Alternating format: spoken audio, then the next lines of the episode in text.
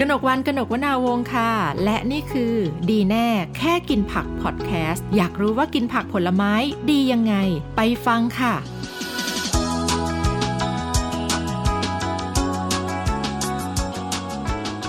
ต้อนรับเข้าสู่ดีแน่แค่กินผักพอดแคสต์ใน EP ที่ 2 นี้นะคะ คุณผู้ฟังอยู่กับดิฉันกนกวันกนกวนาวงค่ะ และแขกรับเชิญใน EP นี้ของเรารับรองว่าได้เนื้อหาสาระที่เข้มข้นแน่นอนนะคะ เพราะว่าเป็นคุณหมอที่ดูแลผู้ป่วย อายุรกรรมโดยตรงเลยเจอเคสต่างๆ นานามากมายนะคะ วันนี้คงจะมาเล่าสู่กันฟังค่ะ แพทย์หญิงช่อทิพย์นาสุภาพัฒนศรีอายุรแพทย์ผู้เชี่ยวชาญ โรคต่อมไรท่อและเบาหวาน และคุณหมอยังเป็นที่ปรึกษาโครงการกินผักผลไม้ดี 400 กรัมด้วยนะคะ สวัสดีค่ะคุณหมอคะสวัสดีค่ะนะคะตะกี้นี้บอกว่าคุณหมอเนี่ยเรียกว่าเป็นคนอยู่หน้างาน ต้องเจอกับคนที่แบบเหมือน กินผิดหรือเปล่า หรือว่ากินไม่ค่อยเหมาะกับร่างกายแล้วก็สุดท้ายไปจบลงที่อาการเจ็บป่วยนะคะ ให้คุณหมอเล่าก่อนว่าณปัจจุบันเนี่ยสถานการณ์ที่คุณหมอเจอคนไข้ส่วนใหญ่เป็นยังไงบ้าง มันเปลี่ยนแปลงไปจาก 5 ปี 10 ปีที่แล้วยังไงบ้างไหมคะค่ะ ก็สมัยปัจจุบันเนี่ยนะคะเราจะพบว่าคนที่ป่วยด้วยโรค NCD ค่ะ หรือโรค ไม่ติดต่อเรื้อรังอ่านนะคะ มีเยอะขึ้น สมัยที่อ่าหมอเป็นนักศึกษาแพทย์เนี่ยนะคะ ซึ่งก็อาจจะประมาณโอ้ยยี่สิบ ปีก่อนตะกี้ถามแค่5ปี10ปี อันนี้20เลยนะใช่ค่ะค่ะเอ่อเมื่อก่อนตอนที่ยังเป็นนักศึกษาแพทย์เนี่ยเราก็ไม่ค่อยเจอเด็กเป็นเบาหวาน หรือว่าไขมันพอกตับ หรือว่าจริงๆโรคไขมันพอกตับเนี่ยค่ะเป็นโรคที่อ่านแต่ไม่ก่อได้นเจอไม่มีการมาพูกดถึงนะใช่ค่ะเออคือตอนเป็นนักศึกษาแพทย์เราไม่ค่อยได้เรียนอะไรอย่างนี้นะคะอ่าแล้วเราก็รู้สึกว่าเบาหวานเป็นโรคของผู้ใหญ่ค่ะโรคไขมันพอกตับเราไม่เคยเรียน แต่ว่าอ่าระหว่างที่เราอ่าเรียนจบ แล้วก็มาเป็นอ่าแพทย์ ใช้ทุนแพทย์ผู้ช่วยอาจารย์ เราก็เห็นว่ามันมีอ่าการพูดถึงโรคไขมันพอกตับบ่อยขึ้น จนกลายเป็นโรคที่เหมือนกับเป็นอ่าคนเป็นเยอะมากไปแล้วนะคะ หรือว่าค่ะเวลาอ่าตรวจเช็คอัพเมื่อก่อนเราก็จะไม่ค่อยเห็นว่าคนไขมันสูงเยอะแต่เดี๋ยวนี้ใครๆตรวจเลือด ก็ไขมันสูง ดูแล้วก็กำลังจะกลายเป็นเหมือนเรื่องปกติไปแล้วอะเอ้ามีปัญหาคอเลสเตอรอลเหรอเอ้าเราก็เป็นนี่ก็เป็นแล้วก็ส่วนใหญ่จะเป็นคนวัยทำงานด้วย ใช่ค่ะ แล้วก็คนหลาย ๆ คนก็กินยาลดไขมันอ่านนะคะ หรือว่าเด็ก ๆ เนี่ยเมื่อก่อนเราคิดว่าเบาหวานจะต้องอายุเยอะนะคะค่ะแต่ปัจจุบันเราพบว่าคนเป็นเบาหวานอายุน้อยลง เริ่มมีเด็ก เป็นเบาหวานชนิดที่สองค่ะซึ่งเรามักจะเจอในคนที่อายุเยอะกว่านี้นะคะ แล้วก็อุบัติการณ์การเกิดเบาหวานก็เพิ่มขึ้นนะคะ สมาคมโรคเบาหวานแห่งประเทศไทยเนี่ยนะคะอ่ารายงานอุบัติการณ์ของเบาหวานนะคะอ่าสมัยก่อนเนี่ยก็ร้อยละหกร้อยละเจ็ดนะคะ ในปีห้าเจ็ดเนี่ยเพิ่มขึ้นมาเป็นร้อยละแปดจุดแปดถ้ามาตอนนี้ปีหกสามอาจจะเยอะ ไปมากกว่านี้เยอะกว่าแล้วก็ได้8.8ใช่ค่ะยิ่งช่วงที่แบบก่อนหน้านี้เรามีช่วงที่เรา work from home stay at home ใช่ไหมคะ บางคนเนี่ยอาจจะแบบมีเวลากินอะไรมากขึ้นสั่งอาหาร delivery อย่างเงี้ยเราก็ไม่รู้ว่าเดี๋ยวพอวัดสถิติมาเนาะปีนี้ 2563 เนี่ยจำนวนผู้ป่วยเบาหวานกับ NCD เนี่ยจะมากขึ้นแค่ไหนยังไงเนาะใช่ค่ะแต่ทีนี้ อยากถามนิดนึงว่าเวลาคุณหมอให้การรักษากับผู้ป่วยที่เขาเป็น NCD หรือว่าเป็นเบาหวานความดันอะไรเงี้ย สังเกตว่านอกจากจะให้กินยา ถ้าถ้าอาการค่อนข้างต้องต้องใช้ยาแล้วเนี่ย ก็ต้องปรับพฤติกรรมการกินด้วย ใช่ค่ะสำคัญยังไงคะไอการไปปรับพฤติกรรมการกินคือโดยเฉพาะการกินผักผลไม้ โดยส่วนตัวเองอะค่ะค่ะ จะคิดว่า รากของการเกิดโรคเนี่ยค่ะ จริงก็มีสองอย่างก็คือกรรมพันธุ์กับอ่าการใช้ชีวิตนะคะอืมกรรมพันธุ์เนี่ยเราเปลี่ยนแปลงไม่ได้ แต่มันก็ไม่ใช่ว่าเรามีกรรมพันธุ์หรือว่าประวัติครอบครัวแล้ว เราจะต้องป่วยนะคะบางทีคนที่มีประวัติประวัติในครอบครัวเยอะว่าเอ้ยไม่เป็นไรฉันทำยังไงฉันก็จะเป็นนะคะค่ะแต่จริงๆมันไม่ใช่อ่าถ้าเกิดว่าเราดูแลเรื่องการใช้ชีวิตได้ดีนะคะ เรากินอาหารดีออกกำลังกาย ดูแลน้ำหนักให้ดีเนี่ย กรรมพันธุ์ของเราเนี่ยอาจจะไม่แสดงตัวเลยก็ได้ตลอดชีวิตของเราค่ะนะคะอันเนี้ยอ่าการกินการใช้ชีวิตเนี่ยค่ะมันเป็นเหมือนรากฐานของการเกิดโรค เพราะฉะนั้นเนี่ยเวลาเราดูคนไข้อะค่ะส่วนตัวเองก็เชื่อว่าก็ก็ควรจะต้องดูแลเรื่องการใช้ชีวิตของเขาไปด้วย แล้วก็มันก็จะทำให้เขาไม่ต้องใช้ยาเยอะมากนะคะ ถ้าเราใช้แต่ยาอย่างเดียวเนี่ย มันก็จะมีแต่กินยาเพิ่มขึ้นเพิ่มขึ้นนะคะ ค่ะ มันเหมือนกับมากินยาแก้ไอ้กินการกินแก้กรรม แบบนั้นได้ปะคือแก้กรรมพันธุ์มาแก้ด้วยการกินค่ะ มันช่วยได้ ใช่ค่ะ ต้องต้องยังเพไงราะว่าเวลาเวลาที่แนะนำเราคนกินไข้เวลาที่เราอ่าอ่าอะไรอะคะกินอาหารเนี่ยค่ะ มันค่ะเป็นเหมือนกับอ่าการใช้ชีวิตเนี่ยค่ะ มันทำให้ยีนเราแสดงออกหรือไม่แสดงออกอ่าคือถ้าเกิดเรามีกรรมพันธุ์เนี่ยค่ะ เรามียีนที่พร้อมจะเกิดโรค แต่ว่าการกินของเราเนี่ยมันสามารถเปลี่ยนแปลงการแสดงออกของยีนได้ การกินที่ดีมันทำให้ยีนที่ไม่ดี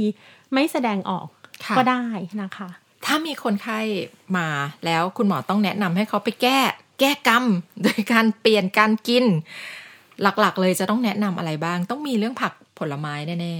ค่ะใช่ค่ะค่ะ ก็คือในปัจจุบันนะคะเรามักจะรับประทานอาหารที่มันเป็นอาหารสำเร็จรูปมากขึ้นค่ะเพราะว่าเราทำงานชีวิตมัน มีความเร่เร่งงรีรีบบอ่าทำกับข้าวไม่ได้แล้วก็ไปกินข้างนอกนะคะ เพราะฉะนั้นเนี่ยอาหารที่เรากินเนี่ยส่วนใหญ่มันก็จะเป็นข้าวเป็นเนื้อสัตว์ หรือบางค่ะทีอ่าอาจจะแบบกลับบ้านต้มมาม่ากินแฮมเบอร์เกอร์กินอะไรง่าย ๆนะคะ แต่ว่าสิ่งที่อ่าเราแนะนำก็คือให้กินอาหารที่แบบใกล้เคียงธรรมชาติมากที่สุด เหมือนกับว่าเก็บมาจาก สวนจากนาไม่ต้องผ่านการเปลี่ยนแปลงเยอะนะคะอืมแล้วก็ควรจะมีผักผลไม้เป็นส่วนประกอบค่ะประมาณ ถ้าเราแบ่งจานนะคะ ก็คือครึ่งจานค่ะแล้วก็อาจจะมีคาร์โบไฮเดรตนะคะอ่ากลุ่มข้าวแป้ง แต่ว่าเราก็อยากให้เป็นตัวที่มีกากใยด้วยประมาณ1ส่วน4จาน แล้วก็มีโปรตีน ซึ่งโปรตีนเนี่ยอาจจะมีส่วนหนึ่ง เป็นอ่าเป็นถั่วเป็นงา แล้วก็อีกส่วนหนึ่งอาจจะเป็นเนื้อสัตว์ที่มันไม่ติดหนังติดมันนะคะค่ะอีกหนึ่งในสี่ของจานค่ะ คุณหมอบอกว่าให้มีผักครึ่งหนึ่งของจาน โอ้โหหลับตานึกไป เอ๊ะ ข้าวที่เรากินทุกวันเนี่ย ภาพมันจะไม่ค่อยเหมือนกับที่คุณหมอบอกเนาะครึ่งหนึ่งของจานเนี่ยส่วนใหญ่มันจะไม่ใช่ผักนะ มันจะเป็นข้าว ใช่ค่ะแล้วคนไข้ส่วนใหญ่ถ้าเราถามก็จะบอกว่า อ๋อใช่ก็เต็มจานเลยเป็นข้าวแล้วก็มีเนื้อสัตว์โปะอยู่ข้างบน เออ แล้วก็ผักเนี่ยก็โอ้เป็นโหเหมือนมาสิ่งประแซดับมมาแซมใช่ แล้วก็บางทีก็ไม่กินด้วยนะคะจริงประดับไว้เสร็จแล้วก็ก็พอเขี่ยกินเสร็จออกก็เหลือผักอยู่อ๋อใช่ไหมคะเฮ้ยแสดงว่าเราก็กินผิดสิจริง ๆ แล้วเรากินผิด ใช่ไหมก็อ่าเป็นเพราะว่าในผักผลไม้เนี่ยค่ะค่ะมันมี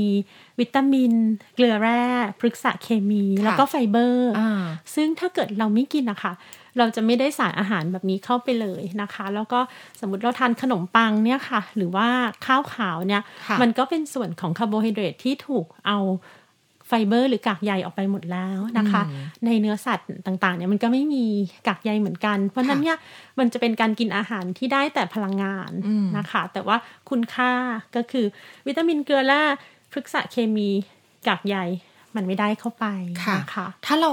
ไม่ได้ไม่ได้นะ ถ้าร่างกายเราไม่ได้รับพฤกษเคมีวิตามินเกลือแร่กากใยที่มาจากผักผลไม้ไปนานๆ ร่างกายจะเป็นยังไงคะ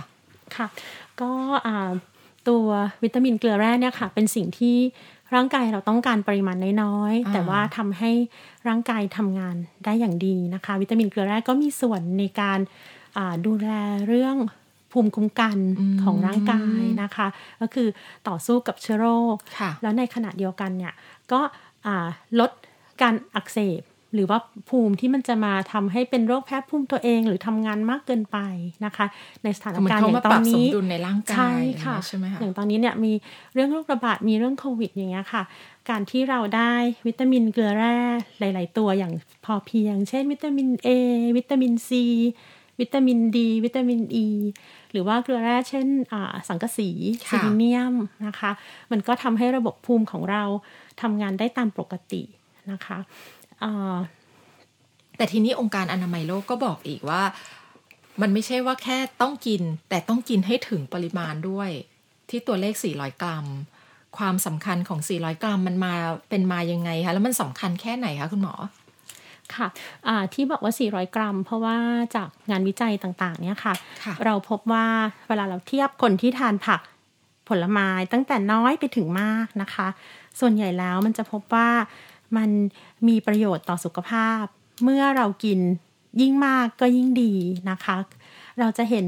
ประโยชน์เนี่ยตั้งแต่ 200 ขึ้นไป 200 กรัมคือประมาณ 2 ขีด ใช่ต่อค่ะวันใช่ค่ะ แต่ตะกี้ที่เท่าที่เราคุยเนี่ยข้าวหนึ่งจานบางทีเรามีผักแซมๆมาแบบยังไม่ถึงสักครึ่งขีดเลยเพนะราะอย่างหมอดูคนไข้อย่างเงี้ยค่ะอ่าก็บางคนไข้บางคนเขาก็จดอาหารมาให้ดูอย่างวันเนี้ยนะคะ ก็จะค่ะเห็นเช้าข้าวเหนียวหมูปิ้ง กลางวันข้าวหมูกรอบอ่าเย็นแบบ ข้าวมันไก่อย่างเงี้ยค่ะ ตรงไหนมัก็ผัจะกน้อยมากเลย ตรงไหนผักอะไรอย่างเงี้ยค่ะใช่ไหมถ้าเราไม่ให้ความเออใส่ใจแล้วกินนอกบ้านทุกมือค่ะมันยากนะคะที่จะกินให้ได้แบบนั้นอ่าค่ะเพราะแต่อย่างน้อยคือจริง ๆ แล้วอย่างน้อยเนี่ยต้องสองร้อยอะถึงจะถึงจะถึงจะเห็นพียงพอถึงจะเห็นผประลโยชใช่ไหมน์ใช่ค่ะอ๋อแล้วก็ยิ่งมากขึ้นค่ะก็คือ 400 600 800 เนี่ยค่ะค่ะเราก็จะพบอ่า ประโยชน์ด้านสุขภาพที่มากขึ้นไปนะคะอืมเพราะฉะนั้นเนี่ยอาองค์การอนามัยโลกหรือ WHO เนี่ยก็แนะนำให้เรากินผักผลไม้มากกว่า 400 กรัมต่อวัน มากกว่า 400 กรัม คือตัวเลข 400 กรัมเนี่ยแค่ อย่างน้อย 400 กรัม ค่ะ โอ้โหใช่แล้วสี่ขีด หลับตานึกไปคุณผู้ฟังคะ ใครที่เอิ่มกินถึงก็ยกมือ คนที่กินไม่ถึงก็ยกมือในใจ เพราะว่าคุณคือเออชนอะไรประชากรกลุ่มใหญ่ใช่เป็นอย่างนั้นจริง ๆ ใช่ไหมคะในในชีวิตจริงใช่ค่ะทำไมแล้วแม้คนแต่ตัวเองมันก็เออยากนะคะ เพราะทำไมว่าพอคนส่เข้าวนใหญ่มาอยู่กินในไม่ค่อยโครงการครบเนี่ยค่ะอ่า เราก็ต้องเป็นหนูทดลองด้วยเออก็เพราะว่าเออโครงการเรามีแอปใช่ไหมคะ แล้วก็เราก็ได้ลงข้อมูลในแอปว่าเรากินเท่าไหร่นะคะค่ะแล้วก็พบว่ามันก็จะมีวันที่เรากินได้ดี มื้อที่เรากินได้ดี บางมื้อเนี่ยกินได้ 200 แต่ว่าในวันที่ยุ่งแบบรีบเร่งออกไปข้างนอกไม่ได้เตรียมบางทีมันไม่ถึงหรือมันจะมีแบบ คือถ้าเราจะกินให้ได้ 400 จริง ๆอะค่ะ เราควรจะกินทุกมื้อนะคะ แล้วประโยเฉชน์ลี่ยเฉลี่ยใช่ไหมใช่เฉลี่ยออเฉลี่ยแล้วประโยชน์ของสุขภาพเนี่ยค่ะ มันก็จะมีเวลาที่เรากินได้ทุกมื้อด้วย เพราะค่ะว่าตัวน้ำตาลเอ่อโทษทีค่ะ ตัว กากใยเนี่ยค่ะ มันจะไปบล็อกการดูดซึมของน้ำตาลและไขมัน มื้อไหนที่เราไม่ได้กินเนี่ยอืมเราก็ไม่ได้ประโยชน์อันนั้นใช่ไหมค่ะคะอะถ้าอย่างนั้นเราลองมาตั้งหลักกันใหม่นะคะ คุณผู้ฟังเอาเอาที่ตัวเลข 400 กรัม หรือว่า 4 ขีดต่อวันกันก่อน ถ้าเรากินได้ถึงเราอาจจะเฉลี่ยนะคะอ่ามื้อเช้ามื้อกลางวันมื้อเย็นเฉลี่ยไปมื้อละขีดครึ่งขีดครึ่งเนาะนะคะสามมื้อเนี่ย ก็น่าจะพอได้อยู่นะคะ วันละวันละสี่ขีด ถ้าเราทำได้จริงๆอะค่ะคุณหมอเรากินผักผลไม้ให้ได้วันละสี่ขีดเนี่ย ผลดีมันจะเกิดขึ้นกับร่างกายยังไงบ้างค่ะ ก็มีเยอะมากเลยค่ะ ตั้งแต่อันแรกเลยที่อาจจะเห็นได้ง่ายเลยก็คือการขับถ่ายนะคะค่ะพอมันมีกักใยมากพอสมควรเนี่ยเอ่อเราหลายคนนะคะท้องผูกนะคะ แต่ว่าพอเรา อ่าอ่าอย่างการที่เรามาอยู่ในโครงการเนี่ยค่ะเราก็มีคนที่ทดลองกินผักเพิ่มขึ้น แล้วอันแรกเลยที่คนบอกเราก็คือการขับถ่ายดีขึ้นค่ะนะคะ นอกจากนั้นเนี่ยอ่าตัว กากใยเนี่ยค่ะ มันก็ไปช่วยเลี้ยงแบคทีเรียที่ดีในลำไส้นะคะ แบคทีเรียของเรามีผลต่อระบบต่างๆ มากมายในร่างกายนะคะค่ะระบบภูมินะคะ โรคเรื้อรังหลาย ๆ อย่างเกิดขึ้นจากแบคทีเรียของร่างกายเราไม่สมดุลนะคะอ่า ในเรื่องของโรคนะคะ ถามว่ากิน 400 กรัมแล้วช่วยอะไรบ้างนะคะ ก็จะมีข้อมูลว่ากินอ่าผักผลไม้เกิน 400 กรัมต่อวันลดโรคที่เราเป็นกันมากที่สุดนะคะ ก็คือโรคหลอดเลือดหัวใจ หลอดเลือดสมองนะคะค่ะมีข้อมูลว่าช่วยเบาหวานนะคะ ถ้ากินเกิน 600 กรัมต่อวันนะคะ อาจจะช่วยลดมะเร็งบางอย่าง มีข้อมูลเรื่องกระดูกหักอืมน่าสนใจนะคะอ่าพบว่ายังไงคะเรื่องกระดูกหักเนี่ยอ่า มีข้อมูลว่าเวลากินผักผลไม้เพิ่มมันลดลงนะคะ เพราะว่าอ่าบางทีเนี่ยอ่าความเป็นกรดด่างของร่างกายเราผิดปกติ แล้วก็อ่าเราต้องไปดึงเอาแคลเซียมออกมาจากกระดูกอ่าเพื่อมาปรับสมดุลกรดด่างในเลือดนะคะ แต่พอเรากินผักผลไม้เพิ่มขึ้น มันทำให้ความเป็นกรดด่างของร่างกายเราเป็นปกติมากขึ้น ก็เลยมีข้อมูลว่าอ่าการกระดูกหักเกิดน้อยลงนะคะอ่า กินผักผลไม้ยังช่วยเรื่องตานะคะ ลดการเกิดต้อ ลดการเกิดจอประสาทตาเสื่อม มีข้อมูลเรื่องความจำนะคะอ่าการเกิดอัลไซเมอร์ลดลงนะคะ ข้อมูลเรื่องอาโรคซึมเศร้าน้อยลงค่ะมีงานวิจัยอันนึงในอังกฤษนะคะ พบว่ากินผักผลไม้ แล้วคนมีความสุขเพิ่มขึ้น เขาใช้ค่ะเป็นแบบสอบถาม ถามว่า คุณมีความสุขแค่ไหน คุณมีความพึงพอใจกับชีวิตแค่ไหน แล้วก็เทียบปริมาณผักผลไม้ที่แต่ละกลุ่มกินนะคะ พบว่าคนที่กินผักผลไม้มากกว่า มีความสุขมีความพึงพอใจกับชีวิตมากกว่านะคะ แล้วก็ท้ายที่สุดเนี่ยมีงานวิจัยซึ่งเขาเอางานวิจัย 95 การศึกษามารวมกันนะคะ ในปี 2017 พบว่ามีอัตราตายน้อยลงทำให้ลดอัตราการตายได้ด้วยนะถ้าคะ ถ้าอยากจะมีอายุยืนยาวใช่ค่ะก็ต้องกินผักผลไม้เนาะแล้วก็มันก็อ่าค่ะน่าตื่นเต้นนะคะ เพราะว่ายาต่างๆ ในปัจจุบันที่เรามีเนี่ยค่ะค่ะ มันไม่ได้ลดอัตราการตายนะคะ เพียงแต่ว่าผักผลไม้เนี่ย มันไม่ได้แบบมีบริษัทยาอะไรที่จะมาอ่าโฆษณาว่ามันดียังไงนะคะ จริงๆก็เป็นภูมิปัญญาที่เรารู้ แต่ว่าถ้าเกิดว่ามันเป็นยาอะไรบางอย่างที่ลดอัตราการตายมันจะต้องดังมากนะคะ แต่จริง ๆ แล้วเนี่ยมันก็คือสิ่งที่เรากินได้ทำได้ในชีวิตประจำวันของเรา แล้วก็มีผลช่วยเรื่อง สุขภาพของเรา เพราะว่าเวลากินดีเนี่ยค่ะ คือมันไม่ได้แยกเป็นส่วนๆมันไม่ได้มีอาหารที่แบบจะมารักษาโรคนี้โรคนั้น แต่พอกินดีเนี่ยมันก็จะเห็นว่ามันดีไปหมดเลย ตั้งแต่สุขภาวะทางกายทางใจโรคเรื้อรังต่างๆ เพราะว่าอย่างบางทีผักผลไม้แต่ละชนิดอะเขาก็ไม่ได้มีแค่วิตามิน หรือก็เกลือแร่ชนิดใดชนิดหนึ่งใช่ไหมคะเขาก็อาจจะมีหลาย ๆ ชนิดที่ที่ปะปนกันอยู่ ใช่ค่ะ ร่างกายก็จะได้รับประโยชน์แบบองค์รวมไปด้วยพฤกษเคมีนะคะมีเป็น หลายพันชนิดนะคะ แล้วก็มันแต่ละอย่างอย่างละนิดอย่างละหน่อยเนี่ยค่ะ มันก็ช่วยให้ร่างกายทำงานได้ดีขึ้น บางอย่างอาจจะขับเอาสารพิษออกจากร่างกาย บางอย่างช่วยลดการอักเสบนะคะทำให้เลือดไหลเวียนดีขึ้น ลดการเกิดมะเร็งอะไรอย่างเงี้ยนะคะรวมๆกันแล้วเนี่ยอย่างละนิดอย่างละหน่อยในผักผลไม้เนี่ยค่ะ มันทำให้สุขภาพของเราดีขึ้นได้อุ้ยอันนี้ก็น่าจะเป็นอีกหนึ่งเคล็ดลับ การกินผักผลไม้ด้วยไหมคะคุณหมอก็คือว่าพยายามกินให้มันหลากหลายหลายหลายหลายชนิด เพราะว่าผักผลไม้แต่ละชนิดเขามีวิตามินเกลือแร่ที่ต่างกัน ถ้าเรากินชนิดใดชนิดหนึ่งอย่างเดียวโอกาสที่จะสีอะไรอะไม่ได้รับวิตามินครบถ้วนก็สูงมากใช่ไหมคะใช่ค่ะแล้วก็ไม่จำเป็นต้องจำว่า สีไหนคือพฤกษเคมีชนิดไหน หรือว่า อันไหนมีวิตามินเออันไหนมีวิตามินซีอันไหนมีสารกระสี เรารู้บ้างก็ดีค่ะ แต่ว่าไม่จำเป็นต้องจำนะคะ ถ้าเรากินให้หลากหลายหลายสีหลายชนิดอย่างเงี้ยค่ะ ถ้าเรามีแบบผักผลไม้อะไรที่เราไม่เคยกินเราเห็นแบบผักแปลกๆผักพื้นบ้านเราลองกินดูซิอย่างเงี้ยค่ะ แล้วเราอาจจะไปลองเปิดดูก็ได้ว่ามันอันนี้มันมีสารอาหารอะไรนะคะ เราก็จะทานได้ครบถ้วนไปเอง นอกจากนั้นเนี่ยมันก็ช่วยทำให้เรา ลดความเสี่ยงที่จะไปกินสารพิษต่างๆ ค่ะ ถ้าเกิดว่าเราไม่กินผักผลไม้จากแหล่งเดิมชนิดเดิมซ้ำๆนะคะ การที่เราจะได้สารพิษต่างๆ จากอาหารมันก็จะน้อยลงไปด้วย ค่ะ วิตากี้ที่คุณหมอพูดบอกว่าจริง ๆ ผักผลไม้เนี่ยมันช่วยลดความเสี่ยงเรื่องกระดูกหัก ได้ด้วยกำลังคิดว่าเฮ้ยตอนนี้บ้านเราก็เป็นสังคมผู้สูงวัยเนาะเรามีผู้สูงวัยเยอะมากเลย แล้วก็หลายครั้งเราก็จะพบว่าปัญหาอย่างหนึ่งของผู้สูงวัยก็คือ อุบัติเหตุจากการที่กระดูกหักใช่ไหมคะ บางครั้งหกล้มนิดเดียวแต่กลายเป็นว่าบาดเจ็บรุนแรง จริง ๆ การกินผักผลไม้ก็ช่วยลด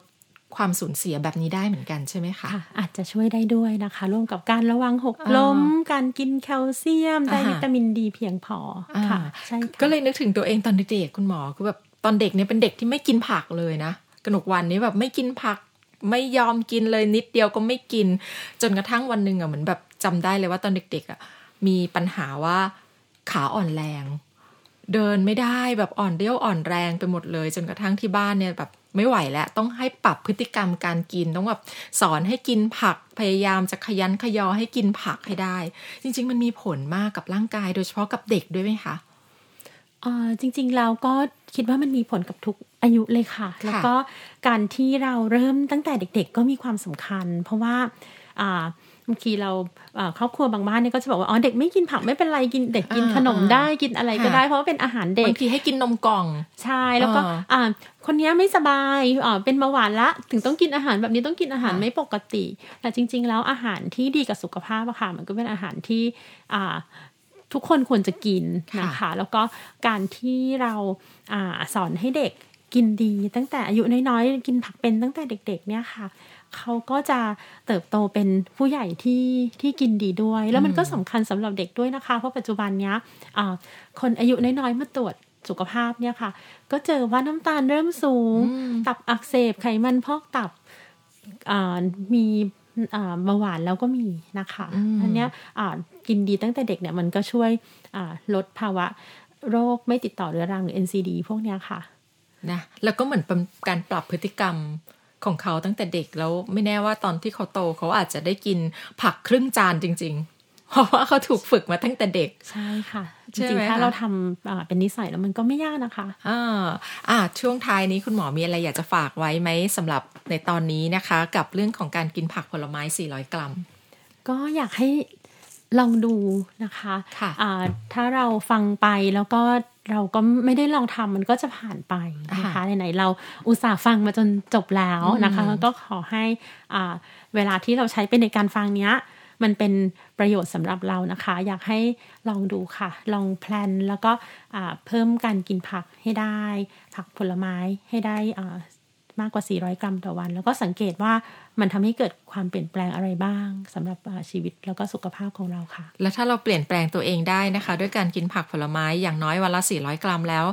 อาจจะไปเป็นแรงบันดาลใจหรือว่าแรงขับเคลื่อนเนาะให้คนรอบข้างเนี่ยเปลี่ยนพฤติกรรมการกินของตัวเองด้วยเราก็จะได้แข็งแรงไปด้วยกัน